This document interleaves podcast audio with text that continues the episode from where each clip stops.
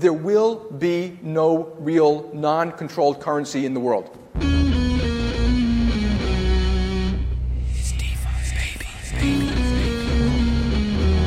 coming for you, banks.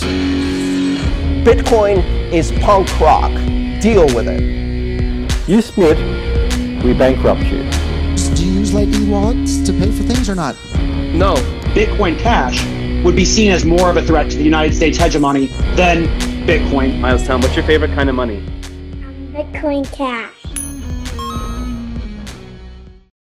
Hello and welcome back to the Bitcoin Cash podcast, following Bitcoin Cash on its rise to global reserve currency. This is episode number sixty, the CoinFlex restructuring and B C H Nigeria, featuring Nurain, the man on the ground, making it happen. Today is Saturday, the twenty-fourth of September, twenty twenty-two. I'm your host, Jeremy Jett, is uh, producing the show. We got a massive uh, packed uh, show today. And yeah, our guest is uh, on the, on the ground in Nigeria, working with B C H Nigeria to spread the good word of Bitcoin Cash in Africa. Welcome to the show, Nurain. How'd you get into Bitcoin? Yeah, well, uh, hi, hi, Jeremy. It's nice to meet you guys here. So, uh, how did I get into Bitcoin? So, I think the, the whole story started twenty seventeen. So, I got to know about about, about cryptocurrency, Bitcoin, twenty seventeen actually. But then I I think that's just on the internet, you know, like reading through it. But then I actually get to know more. That's twenty eighteen. So, uh, twenty eighteen, there was uh, there was an article I read On, on the internet, you know, about something liberty. I think that was from Bitcoin dot com. So actually, then at that point, it was, I think yeah, one of their free facets where when you download a wallet, you get some few Bitcoin Cash in it. So that's how I got to know about uh, Bitcoin Cash. So that's what, the first time I, I have a wallet, I downloaded a wallet, then I got to try it. I was like, okay, that's cool. At that point, I was having two phones. So I, I was just curious, downloaded the other wallet from the other phone, tried to make that transfer, and it worked. So from that time, I think the whole experience, I just kept building on it, kept researching, and I got to know more about the community. And since then, twenty eighteen, that's how I joined. So after learning more, I read some few articles about, you know, Bitcoin Cash, it works. Then I think I connected with few people from Bitcoin dot com at that time. I think there was someone, Chris, so I connected with him. So I was like, at that time I was in school, I was like, okay, how about we, let's start hosting meetups like for my student, because I was part of like the tech communities in Nigeria, like uh, the Google Developers Group. And then, so uh, we normally use like host, host meetups on Saturdays and Sundays. So I was like, okay, guys, let's talk about Bitcoin, cryptocurrency. So that's that's how I got started. Yeah, yeah, that sounds like a pretty excellent introduction. You know, Bitcoin dot com, pretty authoritative source, especially if you got linked straight up. You can skip past a lot of the bullshit that people have to, like they're gambling away on like some exchange, and then they're losing their money, and then they're getting hacked. And it sounds like you actually had the dream run where you just tried it as a peer-to-peer cash immediately, and you were like, ah, I get it, as opposed to people get diverted with all this other all this other uh, stuff. So yeah, it's actually great to hear then that uh, it makes sense that you're a strong advocate for for B C H if you just just came into it uh, straight yeah, away and, like that. And, and, and, and one thing is that I, you know, over the years, we've seen a lot of different cryptocurrencies, but then one thing that one thing stood out is definitely uh, Bitcoin Cash works. Like, I just love it because definitely it gets the jobs done. And then it's, when you think of Uh, something that is peer-to-peer electronic cash, nothing comes closer in terms of the tech. Like, okay, I'm a technical person, so I understand the tech very well. So, like, you telling me, uh, okay, something is money and it doesn't work fast, it's not secure, it's not decentralized, I find it difficult to, to grab the idea. So that's why, up till now, I still advocate for Bitcoin Cash, and I still love Bitcoin Cash. So that's it. Yeah, absolutely. And I think that's something that we're going to see more maybe over the next two to sort of five years. Crypto is now big enough that it's known. Everybody knows it. It's very hard to find people that you talk to. You say the word Bitcoin, or you say even cryptocurrency, or maybe even Ethereum, and they don't know what that is. They've never heard of it. But on the other hand, they might just own some in like some weird account, or they're still a bit unsure about it.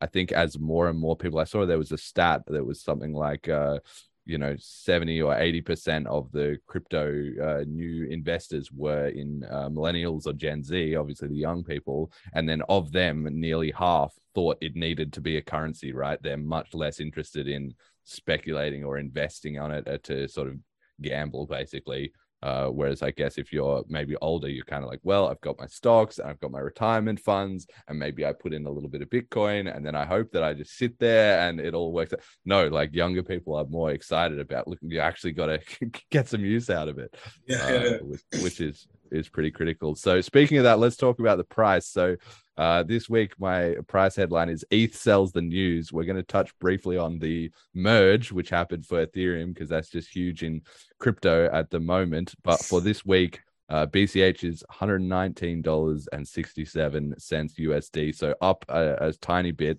It's up against B D C two. One B D C now buys one hundred fifty-eight point nine B C H, so we've uh, improved a bit on the ratio there, and one Ethereum buys only eleven B C H. It was uh, thirteen or like thirteen point one, I think, uh, in the previous show, which is a week or so, you know, uh, maybe a week or a half, two weeks ago. So we've improved actually quite a yeah, lot. Is... Exactly, even with their merge and all that hype and everything, they've actually everyone sold off. You know, it was a bit of an unknown yeah. whether people would go into the merge and they would all be super excited and it would prove this huge like pop-off moment. I think, where they I think all on, on, on Twitter I was asking, I saw a post by ZQuest, I think yes. Josh, so I was uh, he, he he made a post about the match. I was like, what do we expect? He said, yeah, it's just it's just an event. I was like, okay, so uh, definitely, you know, there was there's a hype around the match. People are thinking, you know, something significant might happen, but then still uh we we, we are waiting to see what will happen. Yeah, it's certainly got to play out uh, a, a little bit more on the on the price though. Like, yeah, so I mean, we already touched on it a bit, but do you do you speculate like a lot in B C H? Do you have other coins in your portfolio, or do you just stick to B C H and just just use it as cash? How much do you, or how do you handle the volatility in the in the markets? Yeah, I think pretty much, uh, let's say on a, on a personal note, I have I have a few coins that I can say that one would be just maybe, depending on market, you know, to just make some profits. Definitely have a few on my portfolio, but then uh, the volatility, I guess, it's it has affected us uh, so much, I guess. But yeah, we see good. Something that definitely I believe in in, in the long term, it's it's worth it. So uh, it's we're good. Yeah. People say, uh, I mean, I keep seeing people like talking about volatility. It's like, well, people only actually complain about volatility when it's down. When it's going up, everybody loves no, volatility. No, yeah, no one, nobody talks about that. Everybody just thinks, oh, this is the best. But people, yeah, yeah, yeah. When they say volatility, they mean price going down. They don't like. Yes, uh, yes. When it's going up, everybody is your best mate and everybody's uh, super happy. So yeah, this this week, obviously, yeah, we've. Uh, gained a little bit on the on the B C H. So my stat of the week for this week is the Ethereum supply since the merge. Uh, on this topic of the merge, Ethereum supply is up uh, as of about twenty minutes ago by six thousand one hundred eighteen point seven three Ethereum since the merge. And this is really important because the whole point of the merge and so much of the hype and narrative was, okay, we're going to switch to proof of stake. And then our security is going to be so much greater because we're not going to have to pay the miners. So then yeah. our currency can be deflationary, right? We can be burning more Ethereum than are being created. And so that was, they had this triple halvening. They had so much hype, all this like narrative that they were telling. And at the end of the day, at least so far, that's basically all false. uh, I mean, it is true that the current inflation rate, which is now uh, zero point two percent, so less than one percent, zero point two percent, Uh, at the current rate is is still lower than it would have been if they still had the miners. So they have decreased it, but it hasn't yeah. gone below zero, which was the whole thing that they were hyping up. And I mean, I somewhat sort of suspected this going to happen. I mean, I think uh, I'm not going to say that I totally nailed this one, but uh, definitely yeah. in the lead up, uh, I think we were a bit a bit skeptical about it. It seems to me like maybe the merge is just similar to they had E I P one five five nine where they said, we're going to burn fees, that's going to be great, and it's going to reduce yeah. fees and do all this shit.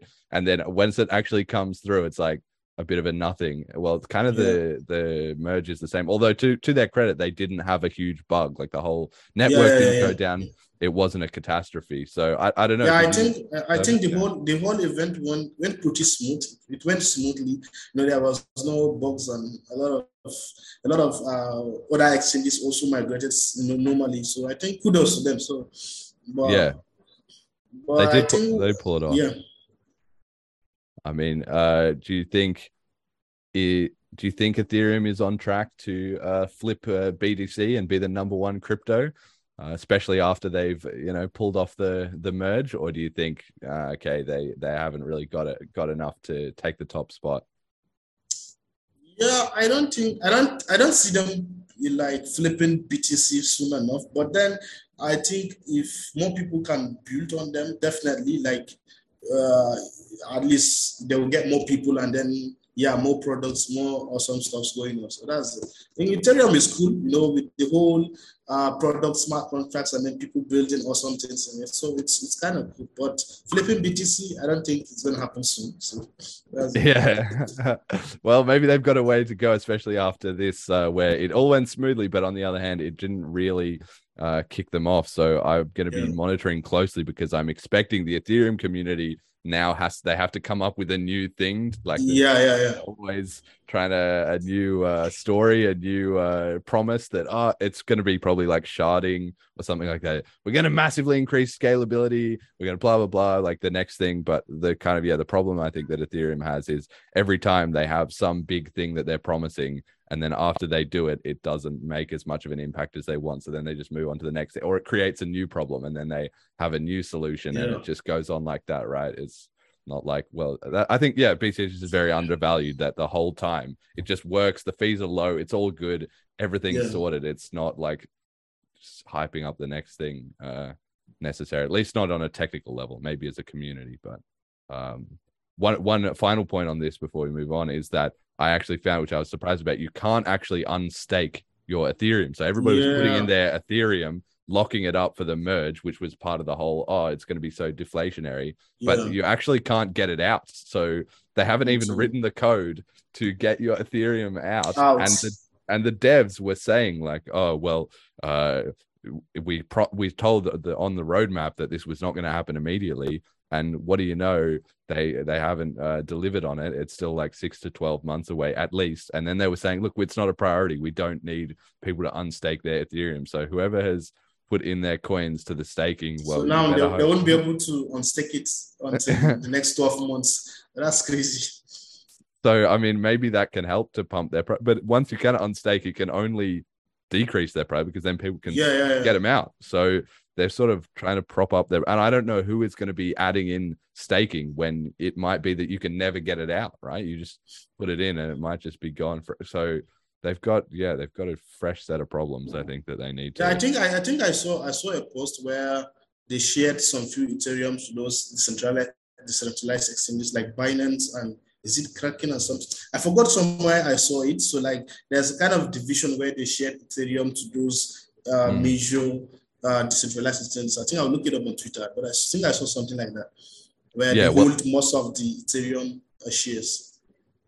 Yeah, of course, like the Binance and Kraken and yeah, yeah, Coinbase, yeah. like those staking pools, they have a huge percentage of the staking. So yeah, it's not like by getting rid of proof of work, they're like, oh, now we don't have uh, miners centralizing the chain, but now they just have all the exchanges centralizing the chain, which is even worse because the exchanges are already like heavily regulated.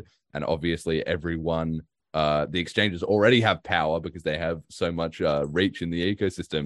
So now they've made them even more powerful now with the with the staking. So yeah. a bit of a risky situation, I would say. But uh, apparently they think this is much better. So I guess we'll see. Anyway, the everybody sold off Ethereum. So clearly the market wasn't that impressed in the immediate in the immediate aftermath. Okay, so let's go on. Let's chat about B C H adoption in Nigeria. So I was doing a little bit of research. I've known this for a while. I've mentioned it before on the show, actually, but I checked again. Nigeria is the number one country in the world for searches of Bitcoin, and it's more than twice as searched or twice as popular in Nigeria as it is in number two, which is Ghana, and number three, which is South Africa. So It's got a massive lead in how interested people are in Bitcoin. It's more than three times as interested as Australia and four times as interested as the U S. So people in Nigeria clearly love Bitcoin, right? And Nigeria is has a huge population as well. I mean, you know, I guess some people would know, but not everyone knows. So it's two hundred eighteen million people, which is the number one, you know, biggest country in Africa by population and number six in the world, right? This is actually a very big heavy hitter. Good internet and a very young population. forty-two percent of the population is under the age of fourteen. So this is actually a perfect place for crypto to get traction, right? Because it's a, yeah, it's a young population. It's a big heavy hitter globally. And I think people, and obviously people are very interested. So tell me about Bitcoin in Nigeria. Why is it so popular there? Why are people so interested? Yeah, I think uh, over the past, let's say, three years, there's been a very, very, very much you know, interest when it comes to cryptocurrencies. Uh, the adoption rate in which people are trying to, day by day, trying to you know, search no more about Bitcoin is just growing day by day. Find out that right now, uh, people searching on it, what is Bitcoin? How how does this work? How can I get money from Bitcoin? You know, so it's, it's just amazing. But I think one thing that leads to this, uh, you know, uh, adoption also that also help is the government policies and then uh, the, the inflation rate, when I say. So there's a lot of inflations in the country right now. And then the government policies around some stuff so that is also pushing people, you understand, to look for what will work actually. So I think that's one of the things that is. And like I said, there's a whole population of young people, like let's say the Gen Zs right now, a lot of people, uh, uh, they don't even prefer to go, go open a bank, you understand? I think everyone would just like get download a fintech app in his phone, just sign up via his uh, phone number, and then get started with banking. So th- it's much more easier for them to you know get onboarded. So so the adoption rate is, is growing day by day. So I think what we want to see is uh, more merchants, you know, more people using cryptocurrency as money. So I think that's it. So and more apps, more platform that will facilitate those, those adoptions. So I think that's what we want to see in the next coming years as well. But right now, I think at the rate of education, a lot of people, let's say, I can say sixty percent definitely know what uh, Bitcoin is or know what cryptocurrency is, so which is awesome. Yeah, okay. And do you know, like on the ground, are you seeing a lot of people interested in Bitcoin Cash specifically, or is do they also like Bitcoin, they like Ethereum, they're interested in Binance coin or Tether, or what, what, what coins do they tend to like? Yeah, you see, actually, this is this is the problem here. Uh, when we talk about specific coins, it all goes down to the awareness, the mode of awareness, and level of awareness. I think people actually use what works for them, right? So right now, you find out that uh, if someone doesn't know about Bitcoin Cash, it's because of its awareness. You understand? There hasn't been much awareness of uh, Bitcoin Cash or maybe let's say Ethereum or whatsoever. So, but people will definitely work for, look for what works. Example, now in a country like Nigeria, let me just give you an insight. Definitely, uh, say I accept cryptocurrency, right? It doesn't make sense for someone to pay maybe let's say a dollar or fee for him to make a transaction. A dollar right now is like almost seven hundred naira in Nigeria. So that seven hundred naira will get you a lot of things. You understand? So that means totally something like Bitcoin is not it's not fit. It's not a good fit for adoption to be used as money in, in Nigeria, right? So you see, so that's why we have to just keep promoting, keep making awareness of, of let's say something that works. Example, Bitcoin Cash doesn't. So uh, right now, if you look at the mode of awareness, I think there has been heavily marketing by companies like Binance, companies like crypto dot com, companies like Paxful in, in the country, and also Ethereum lately and Polygon. So what they what this guy does is, uh, I think they have they have a lot of funds on their hands, so they push adoption. Like now, if you go to like Lagos Airport, you see Binance banners, billboards, digital signboards, you know, on the streets, you see them. So these guys are pushing a lot of money, you understand, into the country, whereby so when anyone sees Binance, definitely you look at, okay, what is this, right? So I think it goes down to level of uh, awareness, and also people in Nigeria definitely will use what works. So if we have more awareness, you don't need to tell someone, go and use Bitcoin Cash, because definitely you will use it because it works for him. So that's it. Yeah, I think that's kind of an interesting thing about the whole crypto phenomenon is the fact that these exchanges are getting super rich because everybody wants to gamble on all these different uh, coins in one way is like actually brilliant for cryptocurrency, because even if we have a bad reputation for being about gambling or whatever, it means those exchanges are making so much money that they basically are the advertisers, and they can pay to spread this all around to everyone. And then once people get the idea, once they get involved, then they themselves find onto this one or that one, right? But somebody needs to get them interested, and uh, obviously that takes money. Uh, so if the exchanges are the ones drawing in lots of people, then that's actually brilliant. Uh, I mean, hopefully they get the idea about actually transacting on chain, but you've got to you've got to start somewhere. So that's maybe a good a good hook to to get them in the door, I'd say. Yeah. So then on with B C H Nigeria, so you have an actual like organization going there. Just talk to me about that. When was that started? How many people are involved, and what's it kind of working on? Yeah, uh, like I said, uh, uh, let's say single-handedly, I started BitOps twenty eighteen. That's me personally talking at events. So, but then uh, we come up with, let's say, an organized group. That's twenty twenty. So with the admins of Corona and everything. So I think after we did, Uh, we have a, I have a group of cycle of people, you know, spread across that helps in most of them. All of them are interested in crypto and also are tech enthusiasts. So I was like, okay, guys, let's do this, right? Since I know this community, I know how this thing works. I think let's help spread the word. So I think we started working as an organized community in twenty twenty. Uh, some of the meetups we were doing was online, you know, virtually. So like twenty twenty changed, Corona period, the pandemic changed a lot of things. People are now open to like virtual conferences, virtual meetups. So we, we tried our best to like keep hosting those meetups, you know, on a weekly basis. So which we have been doing the education. So I think after the first last year, I think it's almost a year now because it was August. So we did, uh, let's we decided, okay, let's see how what we can do with the few funds we received from the community. So uh, what we did was, already we have been doing education, right? The education was amazing. The meetups we have been hosting. So one thing is that we've partnered with a lot of people. There are other crypto communities or other people doing the same thing. Nigeria is very big. We found out that we have thirty-six states in the country, right? So thirty-six states, and then the population around two hundred and two hundred million people is not easy. So uh, the work is not easy. I think We, we haven't done a little bit, but we are trying our best to see how we can reach every part of the country in terms of the education and awareness and also that. So we started by meetups. We host meetups in several places to, you know, educate people, organize meetups for them, talk to them about Bitcoin Cash. So one thing that one thing stood out, like when you show someone, okay, this is how this thing works, definitely they get hooked, you know, you understand, they get hooked with it. So I think in education, I can say we have done more than sixty percent, I'm very sure. Because we have partnered with a lot of people, you know, uh, some crypto education platforms, they are under our partners, we've collaborated with them. So in like taking the education to several places.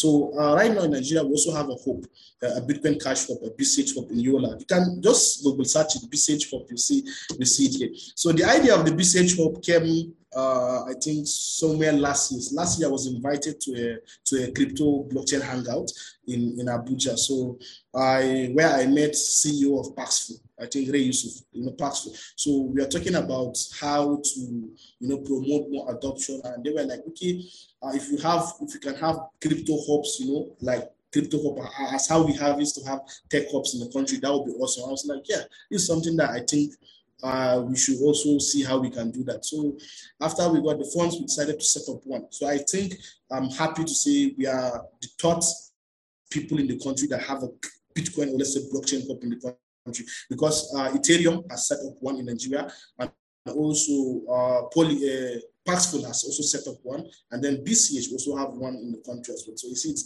amazing. So one of the things that we wish to do in the uh, the B C H hub, starting from next year, let's say we, if we have more funds in our pocket, is we see how we can train in more developers, right? I don't know if you heard the news about about uh, Jack Dorsey, his five hundred B T C fund, where he will yeah. train, you know, developers, you know, across Africa. So it's, we want to do something similar. Why we want to do something similar is looking at the long term. You understand?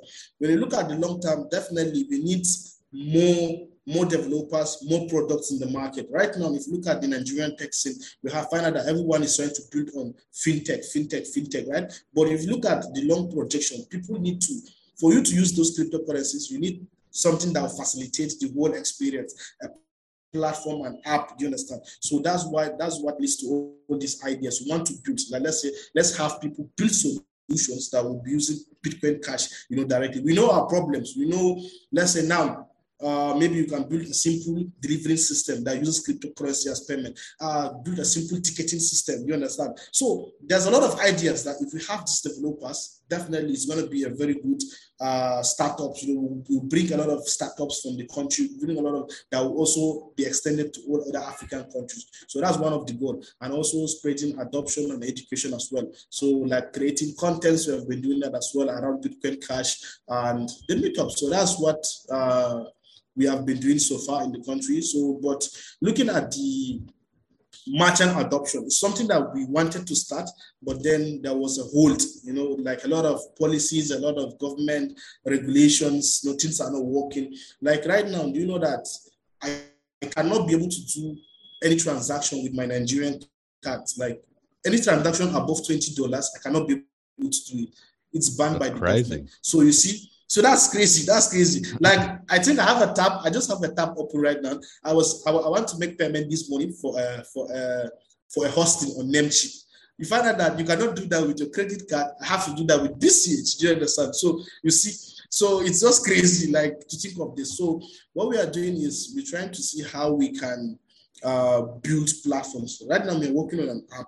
I think we're almost seventy percent done. So it's an app that we call Paytaka. So that app will be doing a lot of things, like it will facilitate uh, a lot of payments, you know, using Bitcoin Cash in the country. Like I used to call the app like your everyday with Bitcoin Cash. Like you can be able to load your airtime, do your mobile data, do your pay for your electricity, pay for your water, pay for your internet services, you know, and a lot of things. So we're looking at how to also integrate market. A chance. So the idea is, yes, we, I think we are not there yet. In a country like Nigeria, yeah, we are not there yet when in terms of the adoption. But when even when you tell a merchant, if you accept Bitcoin Cash, it's money, right?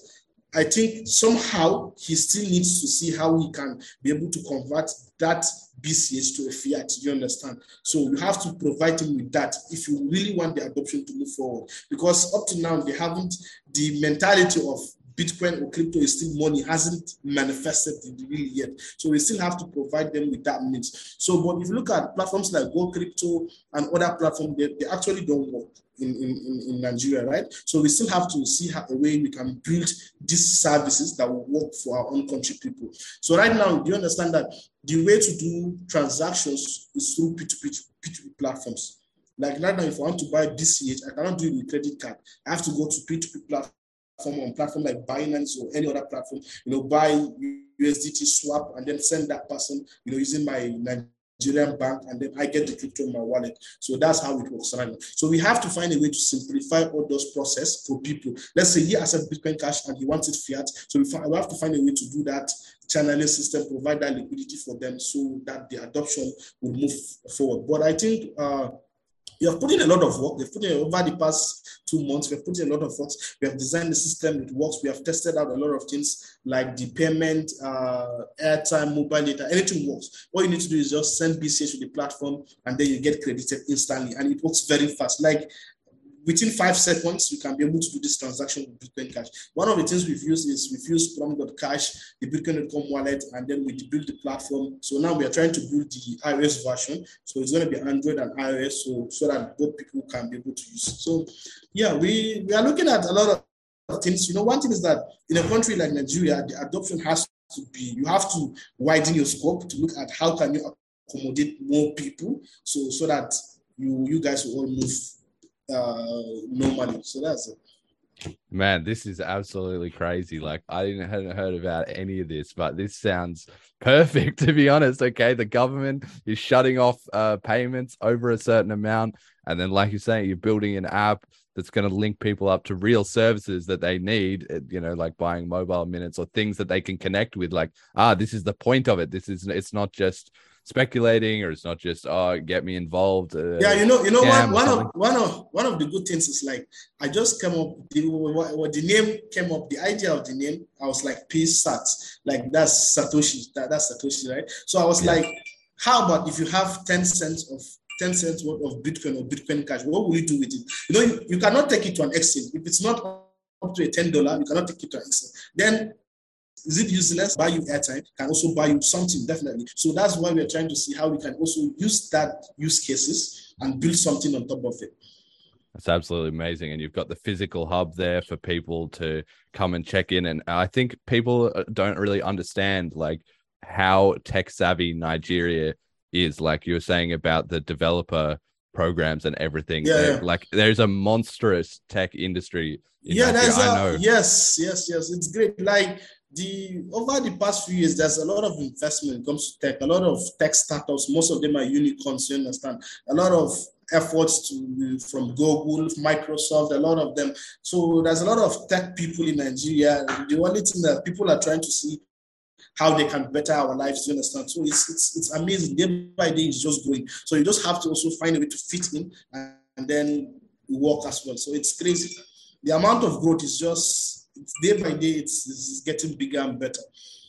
Yeah, I like, uh, you know, I'm a software developer, and on my team of, how many devs do we have? Like, eight or nine, two of them are from my Nigeria. And wow, wow, wow, wow. Previously I've had other devs from Nigeria. I know it's a huge yeah, yeah. Titanic thing. There's loads of uh, good developers in, in Nigeria. And like I said, it's the number six population in the world. Like people, when they're thinking about the big powers in the world, you know, they're thinking America or China, yeah. maybe Russia, something like that, right? Or like Brazil, but people are not like Nigeria is completely under the radar in, in that respect. And if we could get some viral Uh, B C H adoption going there, it would just it would take over so fast. People have no idea. So yeah, it's absolutely fantastic the the work you've been doing. And so recently, of course, that has involved this peer-to-peer electronic cash festival, which I know you were promoting and stuff, but I didn't really follow all the the details of it until after the event. And you came out with these photos, and I was blown away. So we've got some uh, pictures on the slides here. Just walk us through for the audio listeners are going to need to explain a little bit about what what you know what is going on. But the first the first slide is you have this sort of like it's like a conference hall, but it looks like maybe like a gym or a school, uh, you know, yeah, uh, it's a, area type it's building, a, right? Yeah, yeah. It's uh, the venue is, is a park. I think it's a park. So yes. they have an, like they have like, uh, like an indoor hall. So actually, so the idea behind the peer-to-peer electronic cash festival is just to just create more awareness and more buzz. I think it's something that if you look at the whole crypto scene, a lot of people don't do it. So recently there were moves like from, you know, platforms like Binance doing events in several cities, bigger events. You know, they have money, definitely they just throw money and then they do bigger events. So I was like, okay, let's do something similar so that at least people will also know, and also we also follow the, the trend, and so that people will be able to see what the Bitcoin Cash ecosystem is all about. So that's the whole idea. So after that, I was like, yes, this is something that we'll definitely do it every year. It's going to be every year. We'll really stick with that. So because of uh, the feedback, the responses from the community, and how people, when people were like, oh, I've missed this, you know, like I was like, okay, this is something that definitely we'll do it each and every year. So the idea was we... We had some, you know, speakers, some of the speakers uh, traveled to Yola, where they talked about several topics, you know, regarding, first of all, we had um, we had also some speakers on, like, I think someone like Corbin from Bitcoin dot com joined us, uh, Vikram, I think he also joined us. Roger was also she was supposed to join us, but then he called in, like, something came up, but he sent a video, like, a video message to all of us in which we played. So it was awesome, like, we talked about a lot of things, you know, I talked about the Bitcoin Cash ecosystem. I showed people, you know, the amazing tools and services, the developer ecosystem, you know, the S D Ks, A P Is, and the Bitcoin Cash ecosystem. So it's just a lot. People were, and one of the things I love about the event, how we structure it, is the, like the marketplace we did, where we show people, you know, how to uh, experience, you know, real life using of cryptocurrencies. You know, we find out that, you know, people, you talk about cryptocurrencies, but they have never used it in real life. No one has ever, like, okay, tried to purchase something, you know, with cryptocurrency. You know, people, so we, we did that, and people were, like, just amazing. People don't even know these things exist. So I was, like, I was very happy. The whole experience, it was a good one. So good one. So, yeah, the attendees, like, is is massive. Like, anybody who's tried to organize any sort of event or anything knows, like, even getting five people to show up to, like, a, a bar so, so. meetup or something is hard. But in this photo, it reminds me, it's at least, like, fifty people, like, maybe close. It's, it's packed. Like, how many people do you yeah, know yeah. came to the event? I think we, we had we had more than three hundred in the What three hundred? Yeah, we had more than three hundred. I think also there are people who join us online. I think about uh, close to one hundred and something, one hundred twenty that join us virtually. So it was it was amazing. Like, you know, one thing was that there was not a lot of planning, a lot, a lot of planning, but I was like, let's just do this. Let's let's see how it goes. So, but thankfully we were able to like pull this off, and it was great. Uh, it was great. That is absolutely uh, Titanic. And you've got these, uh, you know, B C H uh, yeah, yeah, uh, like yeah, yeah, posters which, yeah. and flags yeah, and like sure. uh, things everywhere. Yeah, like yeah, people are getting the idea. It's a brand, yes, you know, they were yes. they were clicking with that, I think, right? Yeah, so that's the whole idea, the whole concept. We tried to, you know, have a lot of swags. We shared to people. People received that. Uh, we, we, we got them download wallets. We shared some Bitcoin Cash with them. You know, like it was full of like, demo experiencing them experiencing after them learning after the event. We went outside to like a whole, if you look at the pictures, some of the pictures, I think I can share yeah. I can share the whole uh, photo album with you so that you can just go through. They went outside, people were, you know, trying to scan Q R code, people uh you know receiving, sending. It was a whole experience. Experience was just was just awesome. They were able to like send a hundred naira to get a bottle of water. You know, it was just great. So yeah, this other I, uh, photo. Yeah, show us this one. Yeah, this is uh, crazy. You've got the yeah. like stall set up. This is what you're talking about. Yeah, with the kind of merchant uh, so demo. Yeah, yeah. So there were waters, there were drinks. That one was Fanta, Coke, and the other ones was like just snacks. So they were able to like buy it. Some people that were already aware, some people came with their Bitcoin Cash, you know, to the event already in their wallet. While some, we had to like share. We did this uh, uh, this printable Bitcoin Cash where we got Bitcoin Cash into the papers and we shared with them. So they had to like scan it and they see how it was, you know, low fees, and it was just, the experience was just awesome. So for some people, a lot of people, it was their first time like doing this, like actually seeing how these things work. So and yeah, that's it. Yeah, this is just uh, amazing. This is exactly, you know, what I I want to see, and this is the kind of thing that you could see the potential for it to just go absolutely viral. Like you said, three hundred people came to this and were engaged and hearing about it and whatever. Well, each of those three hundred people, if they go home to their family, whether Def- they tell another like def- four or five people, like that's just definitely, that yeah, definitely, just, definitely, could, definitely.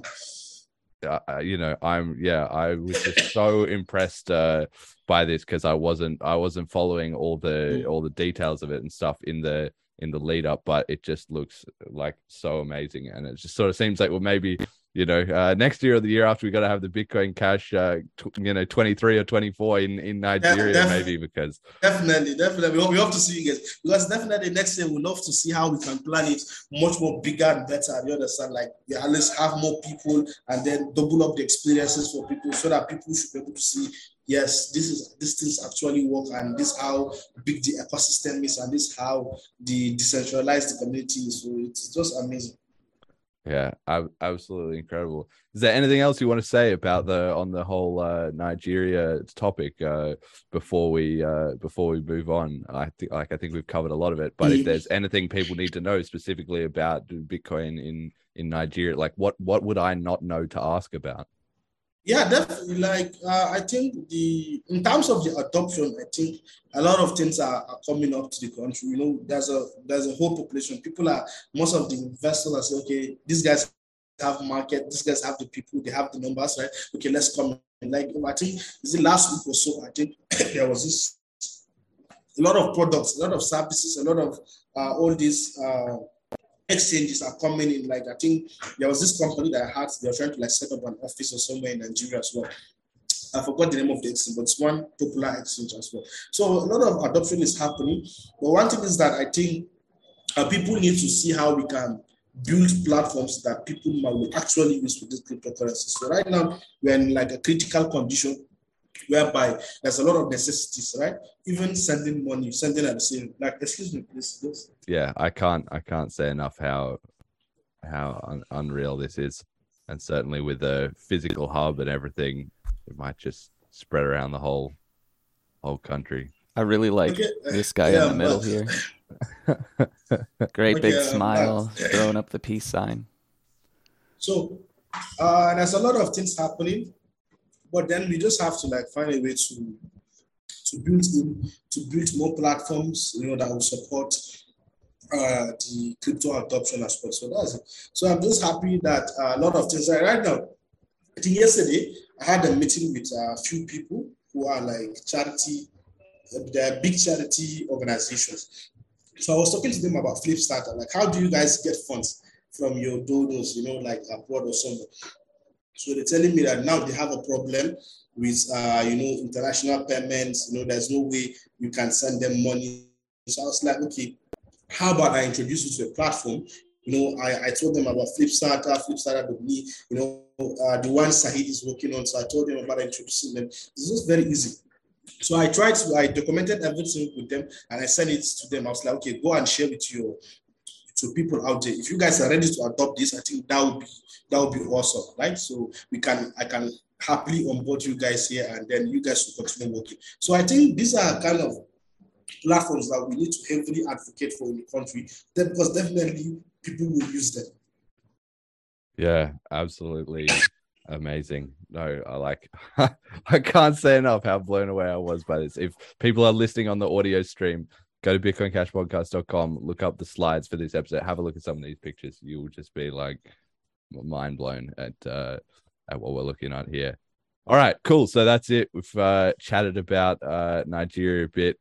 We've got the other big, uh, big topic for this week is the CoinFlex restructuring uh, proposal. So after actually a couple months really of mostly silence from CoinFlex, they have finally come out with some updates about what has all been going on behind the scenes and what they're going to do. So in the last couple of days, they've uh, announced uh, this uh, restructuring proposal. So what's supposedly going to happen is they're having a vote from eight a.m. on Sunday, the twenty-fifth tomorrow, until four a.m. on Tuesday, U T C time. And you can vote in that if you have Uh, Smart Bitcoin Cash, any Smart Bitcoin Cash, if you've got Flex U S D, either on Ethereum or on the B C H main chain, or you can also vote if you're a creditor. So I don't have all the details about that. If you want to, if you are one of those people and you want to vote, uh, then you need to go into the Flex uh, Telegram, CoinFlex Telegram, and find out all the details. But they put out a video showing how to do it and everything as well too. So there is there is information for people to look into that. But for everybody else, the upshot of it is that they need seventy-five percent of the people who vote by value. So if you're a big investor and you've got a million dollars, well, then you have a million dollars worth of votes, basically, versus somebody who has five dollars, they only have five dollars worth of votes. So seventy-five percent of all the people who are creditors to CoinFlex, excluding the people who don't uh, check in, the people who don't Uh, vote, they are discounted. So seventy-five percent of the people who actually vote have to ratify this uh, proposal, have to agree to it. And if they do, then CoinFlex is going to go and put it in the works and uh, get this plan happening, which they said would take about four to six weeks, uh, supposedly, because they have to go and do it with the courts and get it, you know, it all agreed, right? So, and if that doesn't happen, if the vote fails, then they're going to have to rework things, I guess, take some feedback and see if they can do another vote later. So that's that's what's going to happen. Of course, the meat of it is what is the actual uh, plan. So the plan is that all of the assets in CoinFlex that are not U S D C are going to just be sold into U S D C to just bring it all down to how much money they have left, basically. And this includes, and we'll uh, touch more on that in a second, the one hundred one thousand Smart B C H that is backing Smart B C H. So all the crypto and I guess other fiat currencies, I guess, or whatever that uh, CoinFlex have, they're going to sell it all, all into U S D C. Then the creditors uh, are going, who have, so far have only had ten percent of their value unlocked in the past. They got ninety percent locked. Their remaining ninety percent, however much money they had in all these different coins, converted all into U S D C, uh, they get a sort of payout in three different forms. So if you have one thousand dollars locked, once everything's converted into U S D C, then you get one hundred twenty-six U S D C. This is roughly, uh, but you know, this is their estimate, one hundred twenty-six U S D C. So you get twelve percent of your money back immediately. So kind of like a Uh, a seventy-eight, uh, an eighty-eight percent like haircut, you know, immediately. So it's pretty brutal, but you get twelve percent back immediately in U S D C. And I guess you can withdraw that and buy your B C H back or whatever if you had different coins. Then you get five hundred sixty-four. So fifty-six percent of your value is basically converted into R V U S D.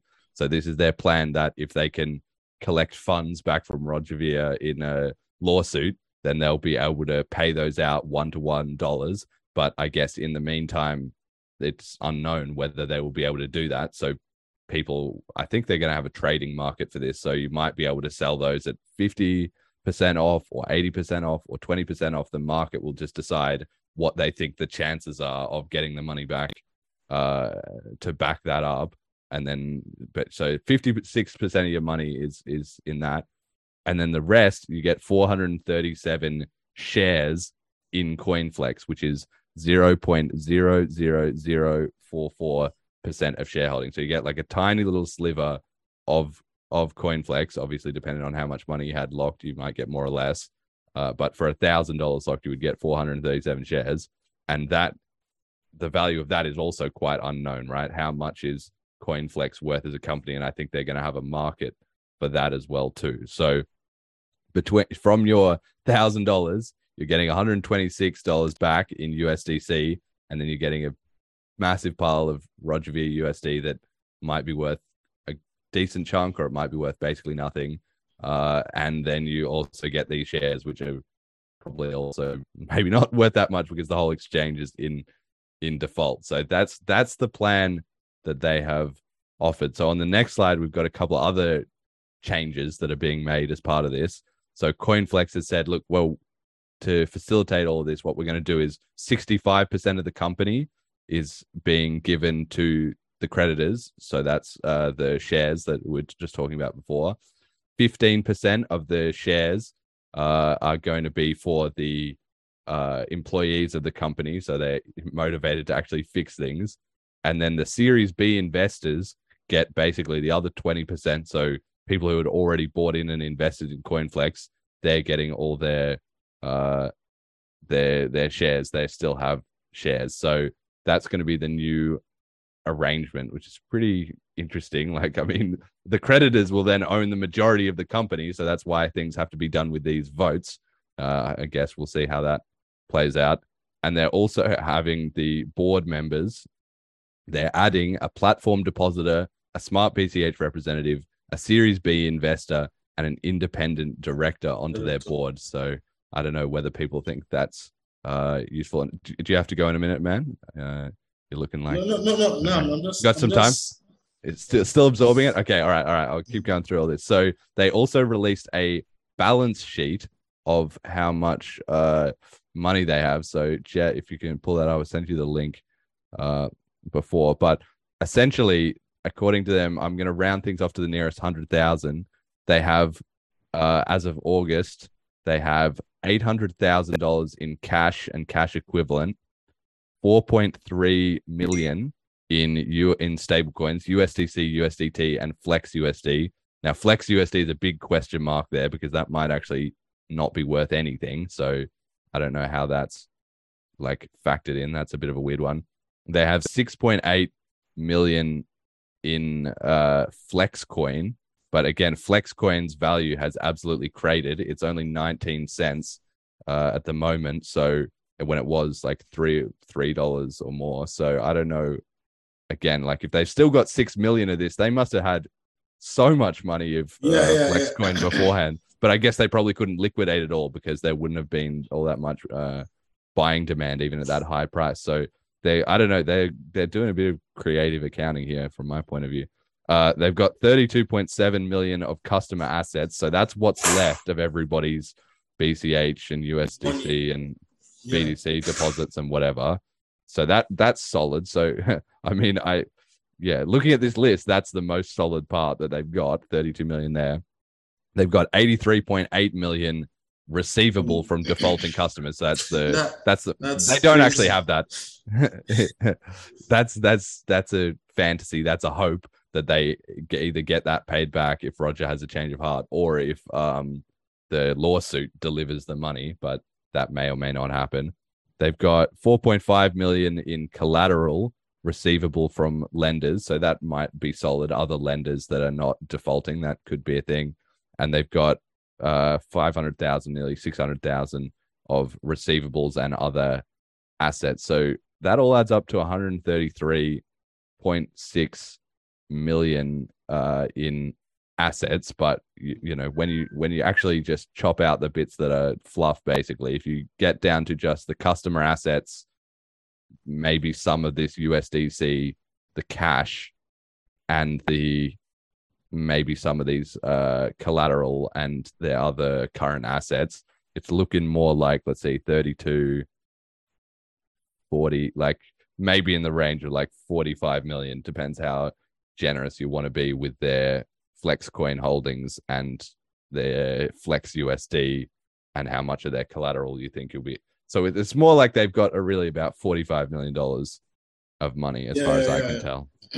Um, and then their liabilities, they've got uh, one hundred fifty-three point three million dollars in customer liabilities. So that's the money that they owe to everybody at deposit on the exchange. So things have gone from one hundred fifty-three million dollars down to thirty-two million dollars of their assets. Then they've got due to lender twelve million. So I guess they, yeah, they have money coming in, money that they owe to other people as well too. And trade payable and accruals for six hundred thousand dollars. So that comes up to one hundred sixty-six point six million in liabilities. So according to them, they are thirty-two point eight million dollars in the red, uh, in the negative, but that's complete, that's a complete fantasy. Once you uh, factor out all this other Uh, assets that they listed that aren't actually really anything. So it's actually more like they've got about forty-five million and they're more like one hundred twenty million in the in debt, which is why they have to go through this huge restructuring plan, because if they just wipe out everyone's values and only give them twelve percent back, well, then that that improves their position quite a lot at the cost of uh, destroying everyone's balances, obviously. So That's it. That, that's apparently the current state of play. And then one more thing before I get uh, Nurain's thoughts is the Smart B C H is obviously a high question as to what's going to happen with that. So uh, we've got on the slides, I've got a slide about uh, Smart B C H as well, uh, which is that the so the one hundred one K in Smart B C H is basically being melted into the pot with everything else and completely sold off. So that's basically total bullshit in my mind, but it seems like it's all being co-opted to try and fund this hundred and you know fifteen, one hundred twenty million dollars hole that they find themselves in. So the Smart B C H is only worth about ten million, and they've got their customer deposits is thirty-two million. So the Smart B C H is maybe a third of that money that they actually have. Um, but there's sort of, I guess, good news in inverted commas uh as to that supposedly that one hundred one K is all being lumped in and sold off for U S D C, but the bridge is going to be t- given from CoinFlex to the Smart B C H Alliance, which is a company in the British Virgin Islands that nobody knows very much about. So that also is a huge question that remains to be seen. Apparently they are going to take over the entire backing of the chain, and they will make, supposedly, as far as I can tell, the one hundred one thousand B C H all redeemable. So they have their own one hundred one thousand B C H, supposedly, that will then be one-to-one uh, redeemable. And they are going to uh, become a creditor of CoinFlex. So they're going to get a twelve percent share uh, uh, like everyone else of the U S D C, and they're going to get some R V U S D, and they're going to get some Flex equity. So I guess if they... yeah, supposedly they already have their own money, and it will be up to them to chase around CoinFlex and try and get back what whatever they can. Of the one hundred one thousand, thirty-three thousand of the Smart B C H is already on CoinFlex accounts, which is all being liquidated down to zero. So I guess in that sense, the whole is maybe not one hundred one thousand after everything gets sold off. Maybe it's more like sixty-six thousand. And there's also another thirty-nine thousand B C H, which I'm not entirely clear on, to be honest, which is with Matrixport, who's a, is a company by Jihan Wu, who might also be involved in this Smart B C H Alliance. So it's a very complicated scheme as to whether that they're like they are also Matrixport has the thirty-nine thousand that CoinFlex supposedly owns, but CoinFlex is already massively in the hole, and they're going to be giving the bridge to the Smart B C H Alliance. So maybe Matrixport just keeps the B C H. I'm not totally clear about all that. So, and the final thing is that the Smart B C H Alliance supposedly is going to be the one with a decentralized bridge coming out at the end of this year too. So there's there's a lot in that. Uh, Nurain, what what what are your thoughts on the whole CoinFlex disaster and and this latest news? Seriously, uh, yeah, I think it's it's a great one since they come out with all these new more details. So at least probably they they find a way to see how they can sort things out. But I just hope uh, CoinFlex was, was is a good company. They they they started things really great, and it seems like they figured it out. But then I don't know how they ended up in this whole uh, mess. But I just hope things. Things it will be fine for them and okay. But since you know they're coming up with these more details, that means I think they have a plan. There's a plan to make sure that things are going to go okay. So that's it. It's, it's a lot, seriously. It's a lot. The whole mess and then the whole uh, issues is a lot. So, but I just hope the the certain things, the certain things. Yeah, just before. Before I leave, I think uh, it was it's, yeah. it's almost time. So it's almost yeah. time. Yeah, just just a few few things before. So I think from us, uh, so probably next year, it will be just more adoption, more bigger awareness from our side here in the country. And then, like I said, we are also looking at training more B C H, you know, developers in the hub as well. So that's it. So uh, for people out there as well, if you want to like work with us, join us, volunteer, please feel free to reach out because we're having, let's say, more hands on deck, you know, to the team because we are growing. We have more volunteers, not only the community members, but then the people that will at least put in more effort, more work. So that's it. And also, uh, before the year runs out, our app will also be live. So, and also we hope to see more applications, more app. So to more meetups, more partnership, more sponsors. And shout out to everyone out there in the community who has also been helpful and supportive of the uh, Bitcoin Cash Nigeria. Uh, we hope to do more and more. Much more better.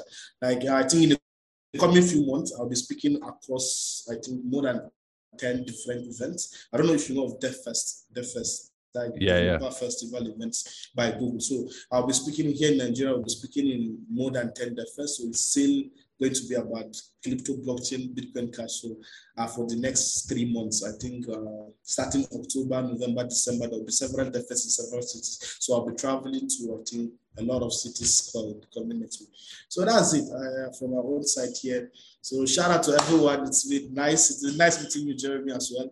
So uh, yeah, that's, that's what we have been up to. So please, if you want to reach out, or you know, we have a lot of things in store. Just feel free to reach out on Twitter. On Twitter. Twitter. At, okay. Yeah, yeah. So that's good.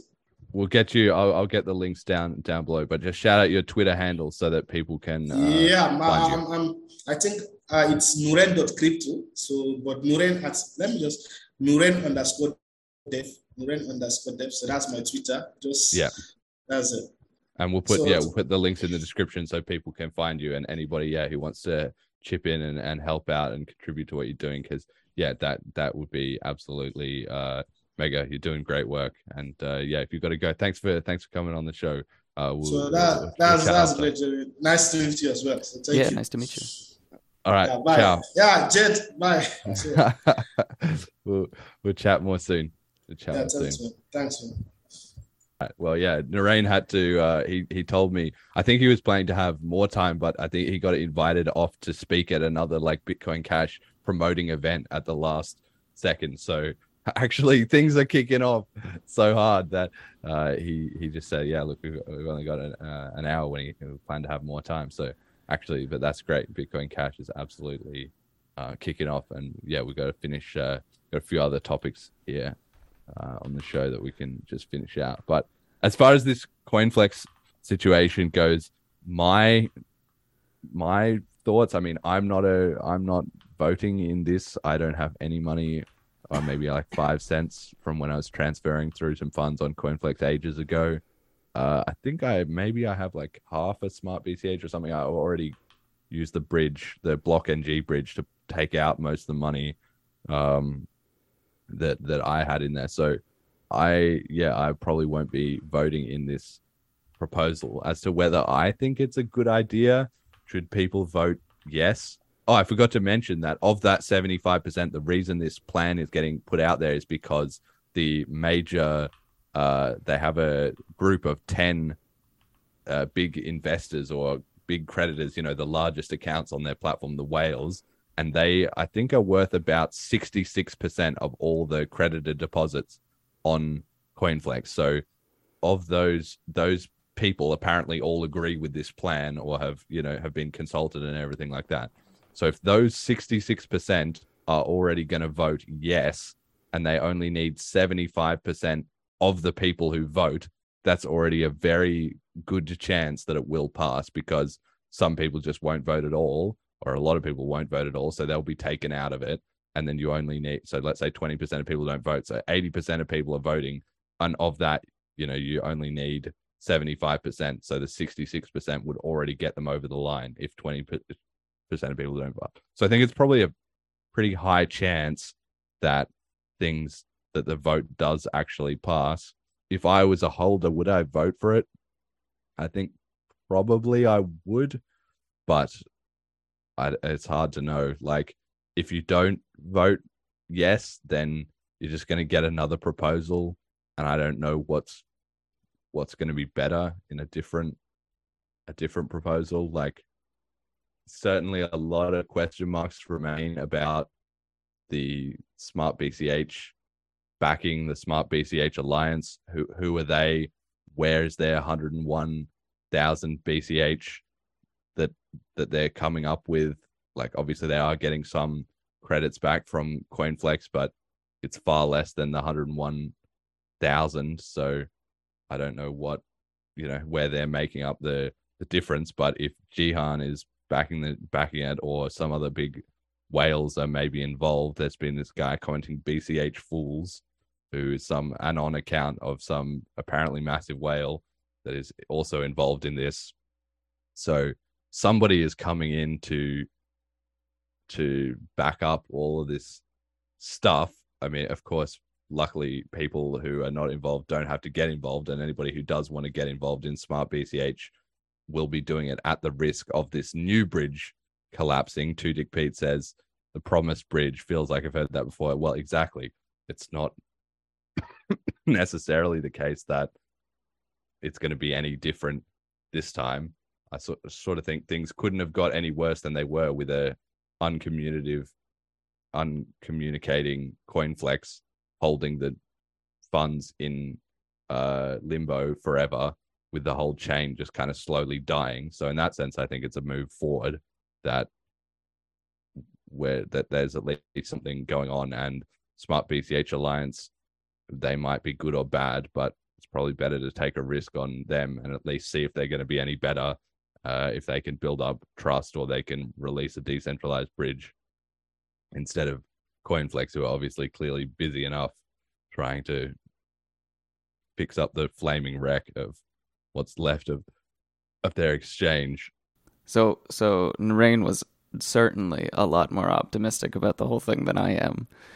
Uh, I haven't had the chance to really follow it that much, aside from like a couple of their official announcements. I'm I'm still banned from the CoinFlex Telegram, so uh, it's it's been entertaining, but I've completely written all of this off at this point. Like, Uh, I'm never going to use CoinFlex. I'm not going to touch Smart B C H until there's a bridge. I didn't have any money in CoinFlex uh, when everything, like when shit hit the fan, and um, what I had in Smart B C H wasn't that significant. So I've pretty well just stepped away entirely from this whole mess. And uh, I kind of hope people that people should vote to pass this. Oh, I don't know. That's an even bigger question, because I don't know how I feel about voting in general, right? Like, like I, I think CoinFlex, by allowing, like, I feel like, you know, the C E O of the company should be like, here's what we're going to do. This is my company. And uh, allowing this voting, I think, is more a P R move than anything, where it's like, no, you're part of it. You can help make a... a decision, but in my mind, it's like the the people shouldn't have to make that decision. The the mess shouldn't have been formed. And it's your company. You should take that responsibility and figure out how to fix it.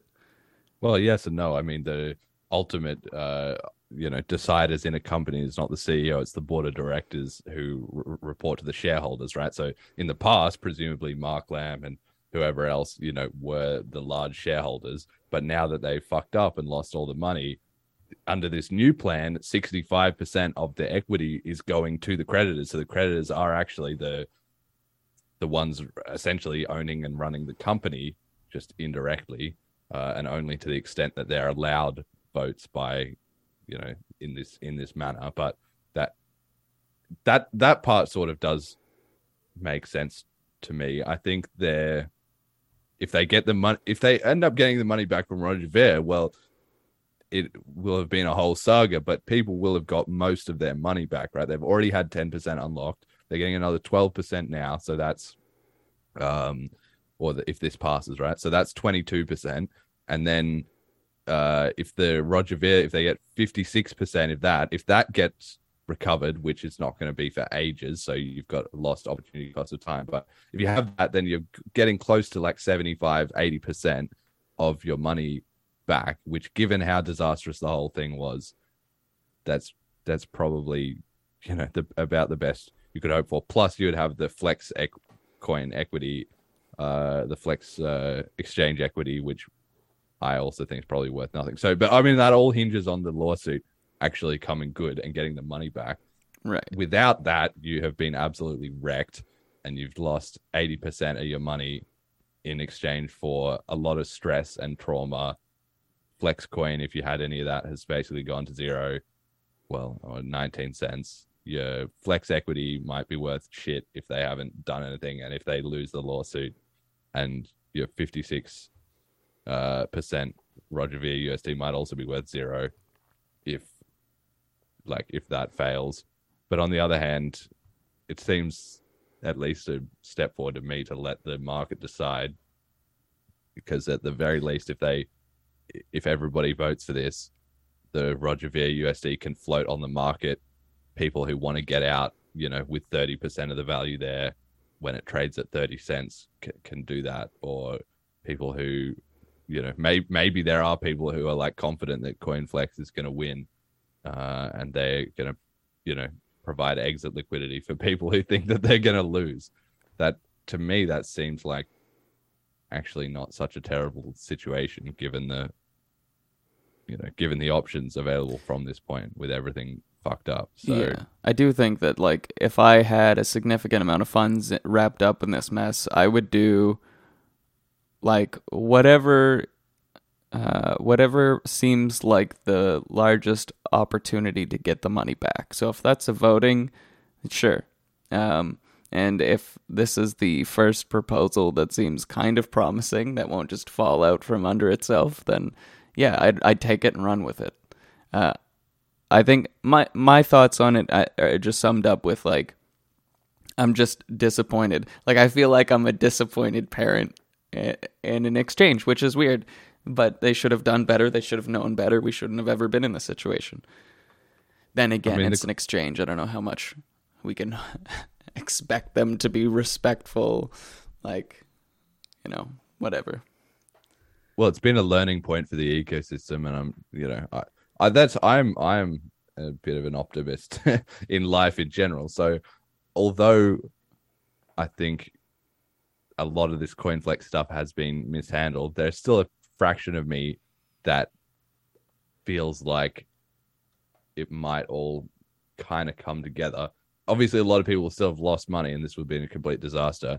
But I can sort of see a world, maybe, again, I'm not saying this is, maybe this is complete hopium, but in, let's say, two years, where the lawsuit go- takes a, a, a bunch of time, some sort of settlement comes out of that, you know, one way or another. CoinFlex gets a bit of money back, maybe not all of it, but some of it or something. They pay out, so people didn't lose all their money. They only lost, you know, the... fifty percent, let's say. And in the meantime, the the bridge is given over to Smart B C H Alliance, who do actually deliver on their bridge, and they reback the chain and people are reassured enough that it's kicking off, and and the momentum that was building up there kind of gets rolling again slowly. Like, obviously that's the ideal sort of case, but I don't think that's completely out of the realms of possibility. Like, maybe it's unlikely, but I don't think it's like, I, I don't think we should just, okay, forget all this, it's all fucked. Like, there's nothing there. There's still, there's still a lot of, like, the fact is the Smart B C H chain has stayed up this whole time. Clearly there was a lot of interest in investment in building it and backing it in the first place. So whatever whales are coming out of the shadows to, to, to keep this project alive, I, I, it seems like they're not just going to let it die and just, I, I don't know what Smart B C H Alliance is going to come up with, whether or not they're going to deliver on the bridge, whether or not they have the money to back it or whatever, but time can tell. And at the moment there's no backing. So the possibility of them backing it is better than nothing. That's kind of my, my tank. Uh, two Dick Pete says, Veer seems to think that locked B C H doesn't belong to CoinFlex. Surprised that there isn't bigger movement to pursue this, but maybe that's not the case. Either way, big lesson for all that got involved. It opened my eyes.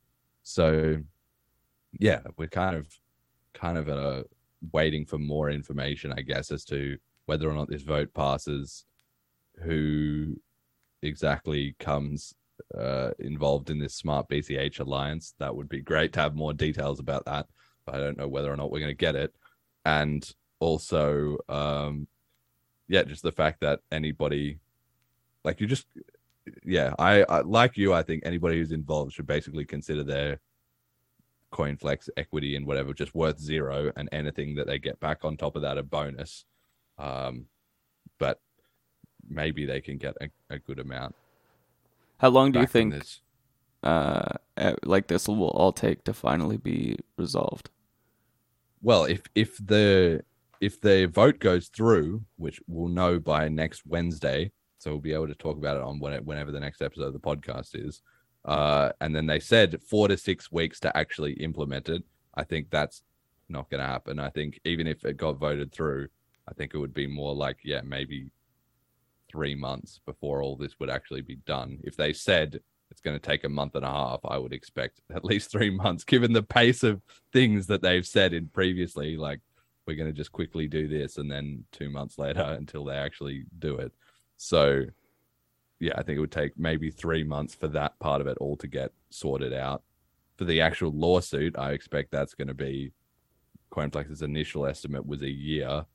Maybe that's a year and a half or two years uh, for that to come through. So we're not going to see any like big resolution quickly, I don't think.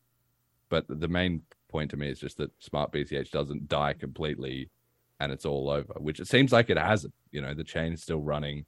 There's still people in, you know, trying to get involved in fixing that and building the bridge and everything. Because if in if in five years this might just be like the DAO hack of Ethereum, you know, that was a huge disaster at the time. Right. And then given long enough, the world moves on, things get fixed and bad actors get sort of scrubbed out of the system. Like, I can just see a world where in five years, as B C H is just roaring to life, like this whole CoinFlex disaster is just a weird footnote in the history, just kind of like Mount. Gox is now for Bitcoin, or the DAO is for Ethereum. Do we have an update with the Mount. Gox stuff? Uh, I don't, I haven't been following that. I know Cheap Lightning posting the, the telegrams about it once in a while. He said that they're, supposedly they're getting close to getting some payouts. Uh, and I mean, that will also, well, the thing is, the main thing about that is, will it move the markets, right? Because people have this theory that if the smart, if the Mount. Gox holders are by definition O Gs, and a lot of them are on that peer-to-peer cash time, maybe they take their B T C payouts and they just flip it to B C H. I mean, the ratio is one hundred sixty to one. So you only need like, like less than one percent of them to do it. And we're already making gains on the, on the ratio. Of course, it's by value. And one of the biggest holders supposedly of these Mount. Gox coins is also Roger. So if he decides, if he gets his payout of like, I don't know, fifty thousand B T C or whatever the hell uh, that he's been, had locked up in it at the time, then he alone could be more than enough to create a big impact. But I also don't see him getting his payout and immediately switching all of it into B C H. uh, maybe maybe some of it, or but it doesn't matter. It's like the more resources he has, probably the better for the B C H ecosystem anyway. So, you know, yeah. And one final point about this CoinFlex thing, then we'll move on, is this one oh one K Smart B C H is, and all the other coins that CoinFlex have are all just getting dumps on the market. So as if we haven't had enough bear market, that's clearly going to be a lot of selling pressure that's got to be absorbed somewhere. But I, to me, the sort of copium take, I guess, is that on the other hand, once that's done, it's it's out of the system, right? Then CoinFlex doesn't have any more power. It's not hanging over the market. And Mark Lamb was saying in the chat, oh, I think it could only move the market a couple of percentage points. He's confident that there's enough liquidity in the whole ecosystem that it will be able to absorb that without completely cratering. I think that might, maybe that's a little bit optimistic, but I think it's, yeah, it's easy to undervalue how, like, yeah, ten million dollars of sell pressure. Yeah, it's probably, it's not good. You'd rather not have it. But on the other hand, it doesn't sound like everything's going to get completely wrecked and B C H is going to go to forty-five dollars or anything. I mean, maybe I'll eat my words, but hey, if that's the case, I'll get another big, big old bag of B C H. Well, yeah, as as we've often said on this show, you've got to be in it for, for the long run, dollar cost average, and have your finances sorted outside of B C H, because that's just the only sane, sane way to play. Let's move on then. We've got a couple other topics I want to hit as well. So B C H twenty-two has had a new speaker announced. Sunny announced the Honourable Doctor Terence Drew, who is the Prime Minister of Saint Kitts and Nevis. So I had, to be honest, never heard of uh, Doctor Terence Drew in my life. But if he's the Prime Minister, that means he's the the top guy in Saint Kitts. And I was actually blown away that he's going to come and speak at this conference. I mean, we obviously have M P Bryson in Saint Martin, it, you know, uh, has been supporting B C H previously. This shows a huge like vote of confidence and interest from the local community. I think, you know, your Prime Minister, like maybe Saint Kitts is a small place, but still your Prime Minister, he's not just showing up to something if it's nothing. To me, this is a huge signal that the government, the local government, is actually bought into the project. It'll be interesting to see what he says, but I can't imagine he's going to come along and say, I hate Bitcoin Cash. Why would he why would he do that, right? So it seems more like there's been enough ground impact in terms of adoption and people using it and uh, opportunity or potential that that he's interested and in support of it, right? Just like when we saw the the hearings in Saint Martin about the legal tender laws, and the people who were against it, even though they were against it, they were kind of saying, these Bitcoin Cash stickers are everywhere, like, and people are using it and it's taking over kind of thing. They were a bit panicked about that. It seems like this might be a, a similar thing. Maybe this is what it looks like. And it really also contrasts heavily with Nayib Bukele in El Salvador, who's been shilling up the whole B T C thing. And recently there's been a lot of articles coming out saying a year of uh B T C in El Salvador, it's all failed, the price has crashed, it hasn't taken off, excepting a couple of small cases. You know, people just cashed out their thirty U S D, they're not interested in using it, it hasn't gone viral. And I saw Mark Valzon actually, I uh, was on a Mon- Monero stream where he talked about going back to El Salvador and basically confirmed that that it's an, a pretty niche thing still. So if if this is could be the opposite, if Saint Kitts is kicking off enough that the p- politicians are taking notice, seems perfect to me. I don't know. What do you think about this? I, uh, I kind of distracted myself. I think it'd be hilarious to be a B T C person watching this that like pumped up El Salvador and be like, "What in the hell? This like th- this one hundred sixty to one smaller market cap coin with, I'm sure, a smaller uh, vocal community by numbers is doing this shit better than us." And add that to the list of shit we're doing better than. uh, yeah, well, eventually it's going to hit a breaking point, right? That that's that's kind of the thing, you know. B C H yeah. is just the little coin that could, well, Bitcoin, the actual Bitcoin always has been, you know. It's always just been, no matter what the haters think, no matter what fucking odds it's against, somehow it's just, it's like life. It just finds a way. Bitcoin finds a way. And this is, this is a classic uh, case of the same thing, I think, which is that when uh, those Saint Martin uh, signing of the papers, Roger was signing with the, okay, we're going to look into legal tender and M P Bryson's getting his salary in B C H. And then Samson Mao was on that shit. Yeah. And he was saying like, ha ha ha, uh, I'm doing, uh, you know, my adoption and Roger's doing his. Clearly he's, you know, the shitter one or whatever. But, and then, but then it was like, oh, we're going to fix this. But he, he didn't fix it, not from his point of view of getting everyone onto B T C. Instead, they just told him to rack off. M P Bryson said, I've seen this kind of manipulation before. I'm not interested. And what do you know? Uh, he, here we are a year later. The El Salvador experiment is getting panned and criticized around the world. Hasn't really taken off. B C H is maybe maybe starting to get there, you know? Uh, like... No, Jeremy, whatever you say right now, say with complete confidence. You look like a saint. Yeah, I've got the light streaming. Spreading the gospel me, of B C H. That's right. We are ascending into B C H heaven as as Saint Kitts is coming. I'm trying to like, yeah, maybe change the curtains a little bit. Or maybe just leave it. Maybe it looks cool. I don't know. Yeah, um, it, I think, I mean, it's a little distracting, but it looked nice. There you go. The the light is shining. Satoshi is shining upon me. I I don't know. We're, we're going to see at this conference, right? We're going to see exactly what's happening and what the vibe is on the ground and, and stuff uh, for ourselves. And obviously we'll report that to the listeners, but the it's it's got, you know, could it it could just be Matt. Can you imagine if Samson Mao tweets again, like at what if at Samson the shows up?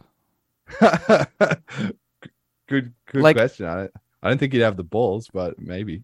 Yeah, I, I really don't think so either. But I do think that some crypto people tend to be a little more extremist leaning than most. So it wouldn't surprise me to see a B T C person there just to shit on people, if anything, and then be like, what is this? Well, what are you, what are you going to do? Like, how are you going to... Yeah. If, if the thing is that the real world just, you know, shit shit talk online in the real world is just completely different things. That's the, that's the whole point of this is, yeah. Okay... There's can be loads of shit talking online about ah oh, Bitcoin in El Salvador, but if on the ground people aren't using it, that's there's no there's no disputing that people aren't using it. Like what what do you want? It's no amount of tweeting about how superior things are is going to make people actually use it in El Salvador. And it's kind of the same in uh, Saint Kitts. Like if you want to be some salty hater, are you really going to buy a flight to Saint Kitts, organize, get take time out of your life, come along? And what are you going to do when you get there? You're just going to be surrounded by B C H people who are going to be like, whatever, you're a negative hater. Like, what? You're, it's not like you're going to be able to actually do anything or convince anyone. Like, don't you have... Who who in B T C has the time and effort to come and get involved in this? When shouldn't they be working on their own apps or spreading their own adoption or something? If they're wasting any time to come and check out the B C H conference and find out that we're already crushing it, I'm very happy for them to do that, you know. Yeah, they end uh, up turning into B C H Maxis instead. Well, I think that that's kind of that's kind of how it goes. So, what do you think? Yeah, of, anyway, what yeah, do you think on. Of the legal tender comment here? There have been hints well, of legal tender being announced. Wonder if there's any possibility and how much attention it would get. Well, that would absolutely be fucking nuts because it was one year ago, uh, or maybe a little bit more than one year ago that it was. Um, That that's exactly what Nayib Bukele did, right? He announced we're going to make Bitcoin a legal tender at that uh, Bitcoin twenty-one or whatever it was, and that was the whole like premise of the whole El Salvador's uh, going into Bitcoin thing. If if Bitcoin Cash is suddenly like, yeah, well, we're doing that too, except a year later, and we've sort of seen that you guys have failed and fucked it up. And we're going to do a better job, and it's happening. You know, like it's mandatory, uh, uh, it's uh, voluntary rather than mandatory, and it's coming about because the politicians have noticed the growing grassroots adoption instead of the opposite. The politicians trying to impose it from the top down. That would be that would be crazy. And I I think the biggest part of the legal tender, and I don't know all the specifics, is that it then makes the tax treatment everywhere else in the world different. Like almost every country has certain tax laws which apply to, like, if this is a foreign currency, it's treated this way, where a lot of the places now it's treated as like property and there's taxes and blah blah blah. But it's like if you're in the you know, Australia and you're using euros or whatever, then it's kind of more, more, you know, treated better. So I think that would be huge, but perhaps the P R would also be massive of just, because then that, that that then puts B C H in the category with B D C as like the only two. It's like, yeah, because Ethereum Ethereum's not, yeah, Ethereum's not a national currency. Fucking Binance coin or whatever is not going to be a national currency. Solana and whatever, they're not going to be national currencies. Like, to be a national currency, you've got to be pretty convincing. Solana so would be would... funny. The network goes down on the weekends or something. Yeah, it's just like, that's, it's pretty pretty undeniable massive step. So I, I mean, I'm hyped for it. I bloody hope he does. But yeah, I'm excited, I, but I'm also to... very nervous. Like, yeah, this would be the most significant political figure that I've would have met. So uh, I don't getting in with the grips of power, mate. Get involved. I'm already gonna feel out of place. Like uh, you're gonna have a blast, mate. Don't worry. Oh yeah, I'm excited for it, but just nervous. I'm not used to it. Like, this seems so formal and nice and fancy, and I'm gonna show up in jeans and a t-shirt.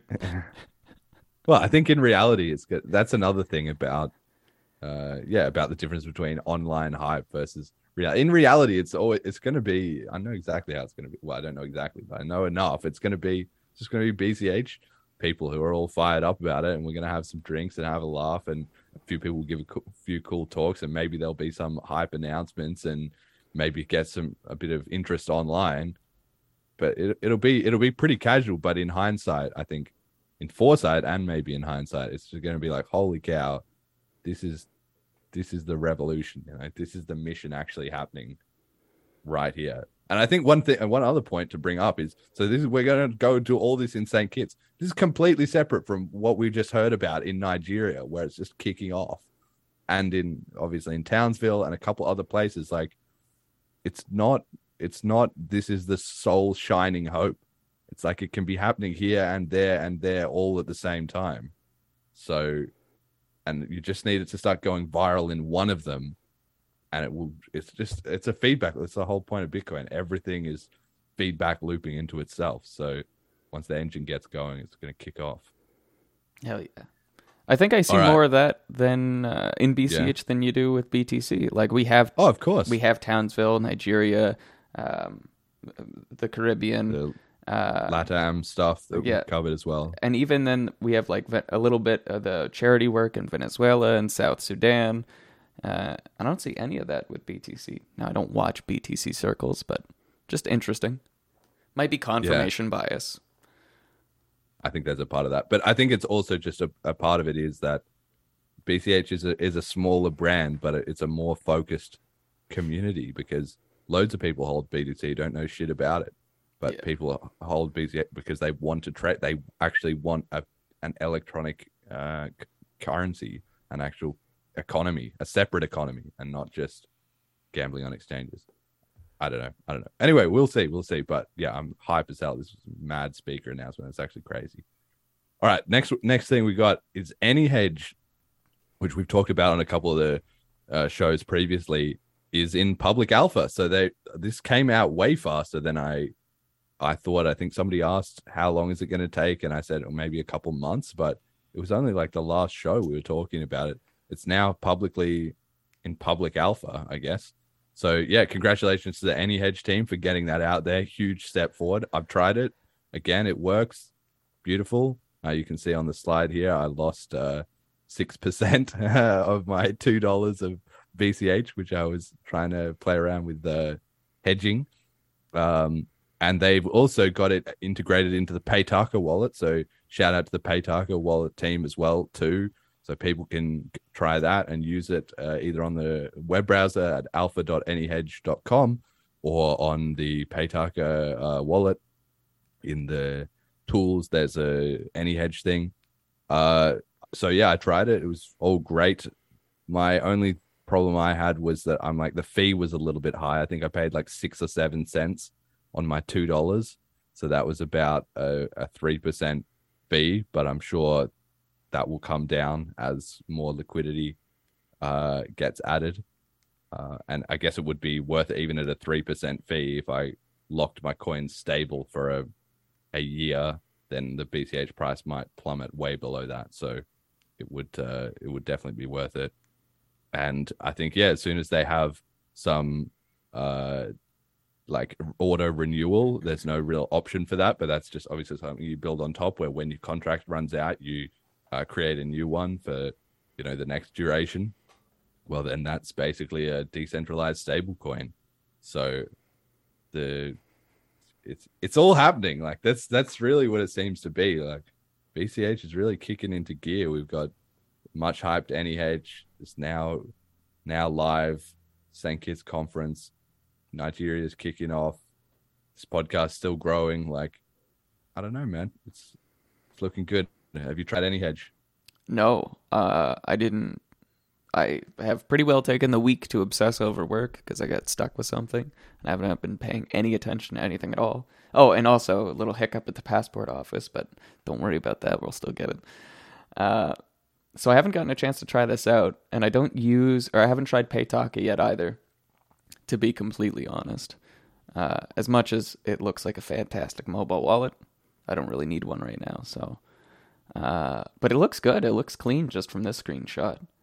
What's with the, I noticed there's a difference, like, on your B T C payout, it's showing minus six point three, but the settled outcome is minus four point seven nine. What? I don't know, actually. Okay. I, I, I have no idea. Uh, yeah, so I tried to hedge, because I thought I'd be real clever. I tried the B C H B T C pair. I thought, oh, I, I did a short time frame. That was where I fucked up. I just was testing it. So I put in two dollars for, I think, three hours that it would pump against B D C, and then it didn't. So I lost a little bit of money. Uh, but uh, the yeah, I think it should, uh, the, uh, I think a lot of this could be clarified a bit in terms of how much you've made and lost. And obviously it's in multiple sort of currencies, so it's hard to yeah. conceive of. I don't think they've nailed the U I there on that. Like, for instance, the and then I also tried hedging one. So I did it, this hedge here, but Uh, it says zero percent change, which is true. But on the other hand, if I've locked it into U S D, I have kind of gained or lost money. Like right. If the price has gone down, I've actually gained B C H sats. Yeah. So like, I don't know. I think that there's a lot that could be done to smooth that out over time, so it's clear what actually happened. But I, I, I think they'll, they'll, they'll definitely improve. Like this stuff will improve fast. That's just like window dressing. The actual core of it is the working uh software, and it all integrated on the blockchain and stuff. So yeah. uh you know just the yeah the window dressing is uh it's gonna happen fast. All right, next thing we got community comment of the week. So, so Ryan Sean Adams, who is one of the hosts of the Ethereum podcast Bankless, he posts pretty much every week to sort of farm engagement on Twitter. What's the coolest thing you did last week in crypto? And Jonathan Silverblood replied with, I wanted in on the merge fun and didn't get some E T H, but instead got some B C H worth some E T H in a week, regulated by an on-chain lock script on the Bitcoin Cash blockchain. Now, if only E T H could stop dropping like a stone, that'd be nice. And he's got a screenshot of his AnyHedge uh, contract. And then Bitcoin Cash Audist, who is one of another one of the B C H devs, uh, said in re- in reply, I wanted to short the merge. Thanks for taking the other side of my bet and paying for my proof of stake, S T E A K, uh, uh, like stake the food, uh, and uh, laughing emoji and his own uh, AnyHedge bet. So I just I just quite enjoy it. I mean, obviously it's a you know a bit of a pun there, proof of stake, proof of stake. Uh, but also you can just see the little dynamic here as the liquidity starts to starts to emerge. You know, somebody's going long, somebody's going short, and people are actually using this uh this this product. So yeah, I just I just thought this was a beautiful little vignette of improving B C H uh, technology and um community. You know, it's just like, well, we're not going to need Ethereum or these other coins. Why? Because you can just, you know, if we think E T H is going up, you don't even need to buy any E T H. You just lock your B C H to it and go along for the ride. Also, the merge kind of failed, so unlucky for Jonathan, he had a bit too much faith in the merge, uh, looks like. But yeah, this really was just another buy the rumor, sell the news event. Like it seems right. to just be the constant in crypto. Never buy well, the what, news. Yeah, exactly. Well, what did you what did you think of uh, what what did you think of the merge? Uh, you didn't really chip in before. Were you were you impressed about it, or just? I was surprised that things didn't fail, like that it wasn't buggy as hell. So, kudos to that. Like, it's been long enough coming. I guess they did have time to test it all out. They have, and I mean, I saw all those announcements in the lead up, uh, this Ropston test net and blah, blah, blah, but I don't follow the details of that. I don't know what their test nets are or what whatever they're doing, how many different stages and forks and ice ages and different shit they've going on. Yeah. But at the end of the day, they did, they did pull it off smoothly, it seemed. It was smooth. Yeah, like the, the the pro was it was smooth and they didn't have bugs. The con was it was so, so hyped and it just under-delivered that massively. I also don't understand the hype. Like, even uh, I was watching uh, uh, Cody and Noel's podcast. It's called Tiny Meat Gang. Shout out to them. Uh, and they were just talking about crypto, and they brought up, I think just as like in passing, they brought up the merge, and they're not crypto people. They used to be developers, but they're just comedians now. Well, not just comedians, but anyway. Uh, and I'm pretty sure they were like, like Cody mentioned proof of stake, and the conclusion was like, why would anyone want that? And so if even these like borderline uh, normie influencers are like, nah, proof of stake's whack, then how are the more technically inclined? Like, I don't know. Proof of stake seems like a mistake, and uh, and I, I don't I still haven't found a compelling argument for it. Well, I think as as far as I can see, the the two arguments for it, both of which are I think pretty terrible. But the Ethereum community, yeah, climate is not an argument. Climate in my change, mind. That's not real.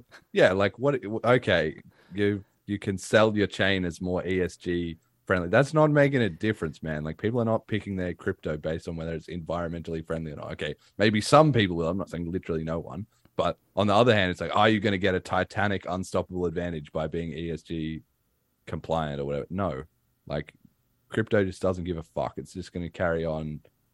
You know, it's the market. People are paying for the electricity because they need it to actually. Uh, The, like the coins have utility. That's what justifies the proof of work, and that's the reliable make. That's was what so- Satoshi invented. That was the whole point. So getting rid of that is just kind of like, well, you're back to fiat, where the rich get richer, and it's all just going to centralize into them. Great job, guys. That's the one reason, and the other reason basically is number go up. They've just turned into what can we deliver to pump up their coin. That's what E I P fifteen fifty-nine was. Right, we're going to burn our fees to pump our number up. And then it was the merge. The whole like bait and switch was, we're going to have the merge, not so that then we d- don't have to pay miners. And if we don't have to pay miners, well, our number will go up faster. Of course, that's not happening so far. But that was the idea. The triple halvening. We're going to have fee burning, and we're going to have what they haven't realized is that somebody still needs to pay the fees to burn. And Ethereum does have a lot of demand. Don't get me wrong. It's got more demand than every other chain, pretty much, in terms of people willing to pay fees to use the network. But this merge, the fees have dropped off. Like, I think it's like seven Gwei at the moment uh, for gas fees or something like that, when it was fourteen or fifteen. And like the, their community is barracking for fees to go up for someone to want to pay a ridiculous amount of money to use DeFi contracts so that they can all get richer by sitting around with their E T H bags. It's even more number go up than the number go up people. They've they've outdone Bitcoin in that sense. Like, at least B T C people aren't hoping for, I guess they are hoping for higher fees, but they're not going out there as, oh, please use Bitcoin and burn your fee so that we can get richer. That's not that's not happening. I'm sure someone's arguing for it, but no one's listening to them. Yeah, that's right. Even the B T C people are just like, no, we've got twenty-one million. Perfect. Yeah. That's how it will go up, because there's a fixed amount. But yeah, it's not. So Ethereum is going to have to find more people who actually use this network. Like these Ethereum guys, like Ryan Sean Adams. Okay, you're on Bankless. Great job, mate. Are you paying these seven Gwei fees to buy your sandwich? No, no, you're not. So don't tell me that it's the triple halvening ultrasound money. Give me a break. All right, that's enough about that's enough about that. Then uh, we got meme of the week comes from Eric Wall, who. Uh, I've been keeping an eye on. He's, of course, a big former Bitcoin uh, maximalist, or especially B T C supporter in the block size war, uh, who has been trending away from B T C and causing a lot of rustle in that camp. Uh, he posted, "I've had dinners with Jimmy, considered him a friend." So this is a reference to Jimmy Song, who is another guy that is a big uh, in that community. And they've had, I don't even know what the drama is, but supposedly they've had some sort of falling out, basically over Eric realizing that Lightning's a bit of a, a, a sham, and maybe the B T C side was was wrong, as we've covered before on this uh, podcast. So he posted a meme, which on the left side, it's a graph. On the left side, uh, there, what the y-axis is uh, friendship, and on the x-axis is years. Uh, so it's one, two, three, four, five, six. You know, time going along. How does the friendship change? And uh, so it starts with uh, follow you back, like follow it on Twitter, and the friendship goes up a little bit, and then retweet something you wrote, and friendship goes up further, and then recommends people to follow you. The friendship goes up further. Uh, this chart is called "What is it like to get to know and make friends with people you like in Bitcoin?" I should have said that at the start. So it's a chart of how people make friends with Bitcoin. So anyway, recommends people to follow you, and then meeting at a conference, and it goes up higher. Conference. Meeting up. Yeah, you couldn't even spell it right. And then meet up around the conference, dinners. It's kind of flat, but it's like more more conferences, more dinners, very high friendship.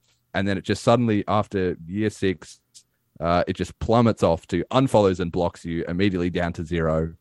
And then it just uh, goes along for a bit at zero. And then it plummets even further into the negatives, down to this guy's a moron. I'm embarrassed. I even we even spent time together.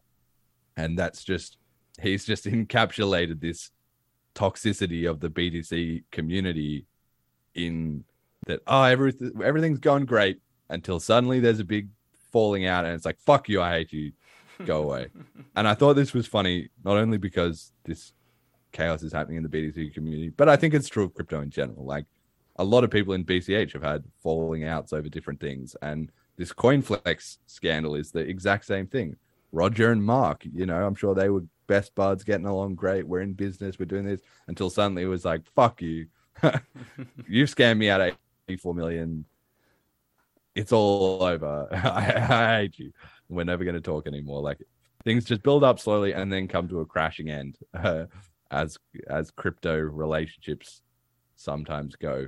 And that's that's how decentralization works, you know, in the real world. I guess you've got geopolitics and, you know, things all um, ameliorated by being at a larger scale, but in crypto it's just usually individual to individual, and things can get get worse pretty quickly, basically. Uh, so it made me laugh. Made me laugh. But, yeah, I'm keeping an eye on Eric Wall. If he he's he was uh, he had a debate with Justin Bonds, which people should check out. Justin uh, made a bunch of good points. In fact, he's basically now on the Ethereum hype train, but he was formerly big on Bitcoin Cash, and he's still making the same point. He said he was writing a history of the block size war as well, so that should be even more promotion of B C H. So he was kind of saying like, oh, you know, B C H maybe worth a look, or like he was at least uh, shredding apart the B T C arguments. So there's it's it's the narrative is still circulating away. People are still got this in the back of their mind, and the more toxic these B T C people are, if they push out people like Eric, well, he'll he'll sooner or later he'll click onto B C H. It's just a question. He's big on B T C and, and E T H at the moment, but if B C H starts surging, like this Nash legal tender look, like that's the kind of thing that maybe he thinks, wait, am I missing something? Uh, clearly, the he's already prepped in his mind for something like that. Okay, B C H Merchant of the Week. I'm adding a new segment uh, after it's been requested. I think every week we'll just try and quickly shout out someone who accepts B C H, people should check out. And for this week, it being the first week, I thought, look, let's just start with one of the best examples. So Purse dot io. If you don't know, go to Purse, P U R S E dot I O on your web browser, and you can buy anything on Amazon with Bitcoin Cash or with B T C. But why would you do that? So you can get a discount, just set a slider, and it's great. Like, Amazon has anything you could ever ask for, and you can pay in B C H. And it all just works. So check it out. If you if you want to spend B C H, great way to get started. Um, all right, message to the community. Do you have a message to the community this week, mate? Uh, Continuation on the last slide, uh, Purse is great. I've been using them for years. I think we should get more B C H people on it. Um, recently, they they launched a, I don't know if it's open to the public, but they launched a beta for Lightning Network payments, and I think they're working on integrating that with the platform. So uh, as much as I support them doing whatever, you know, whatever they need to make their company uh, more accessible and better for their users, Uh, I think uh, a nice influx of B C H users would probably a, a, be a good sign as well. Yeah, they did recently reach out to me to be an affiliate, yeah. um, which I would lo- love to do, actually, because, well, I'm shilling them for free right now, but uh, I would love to be an affiliate. But I asked, and they, they only pay out the affiliate referral bonuses in B T C. So I said, yeah. you got to add B C H. I'll, I'll I'll maybe consider it, you know, I'll I'll jump in if it's with B C H, but until they have that, yeah. not interested. And hopefully, hopefully that gets on there.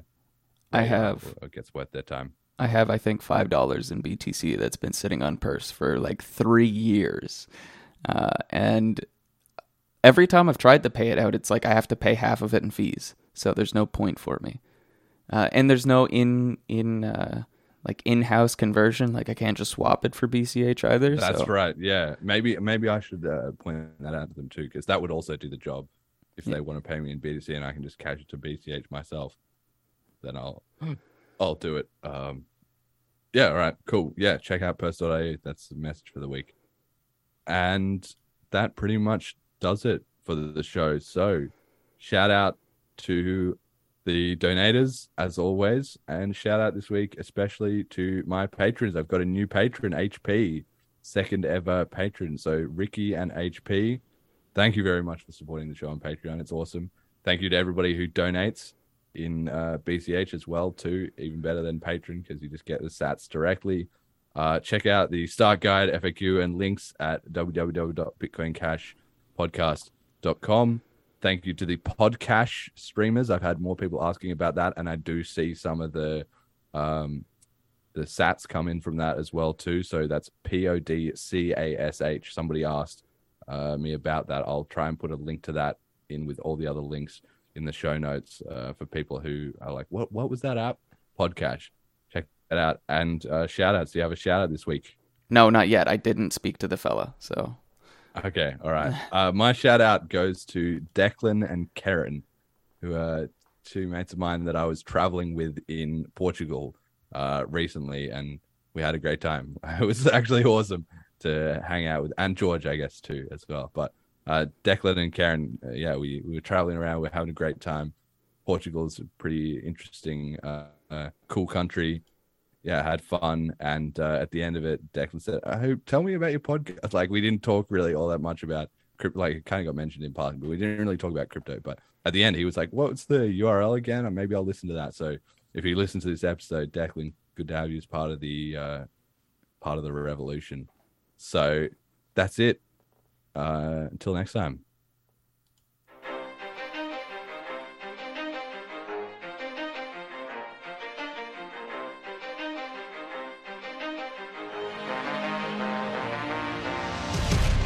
The greatest story the world has ever known.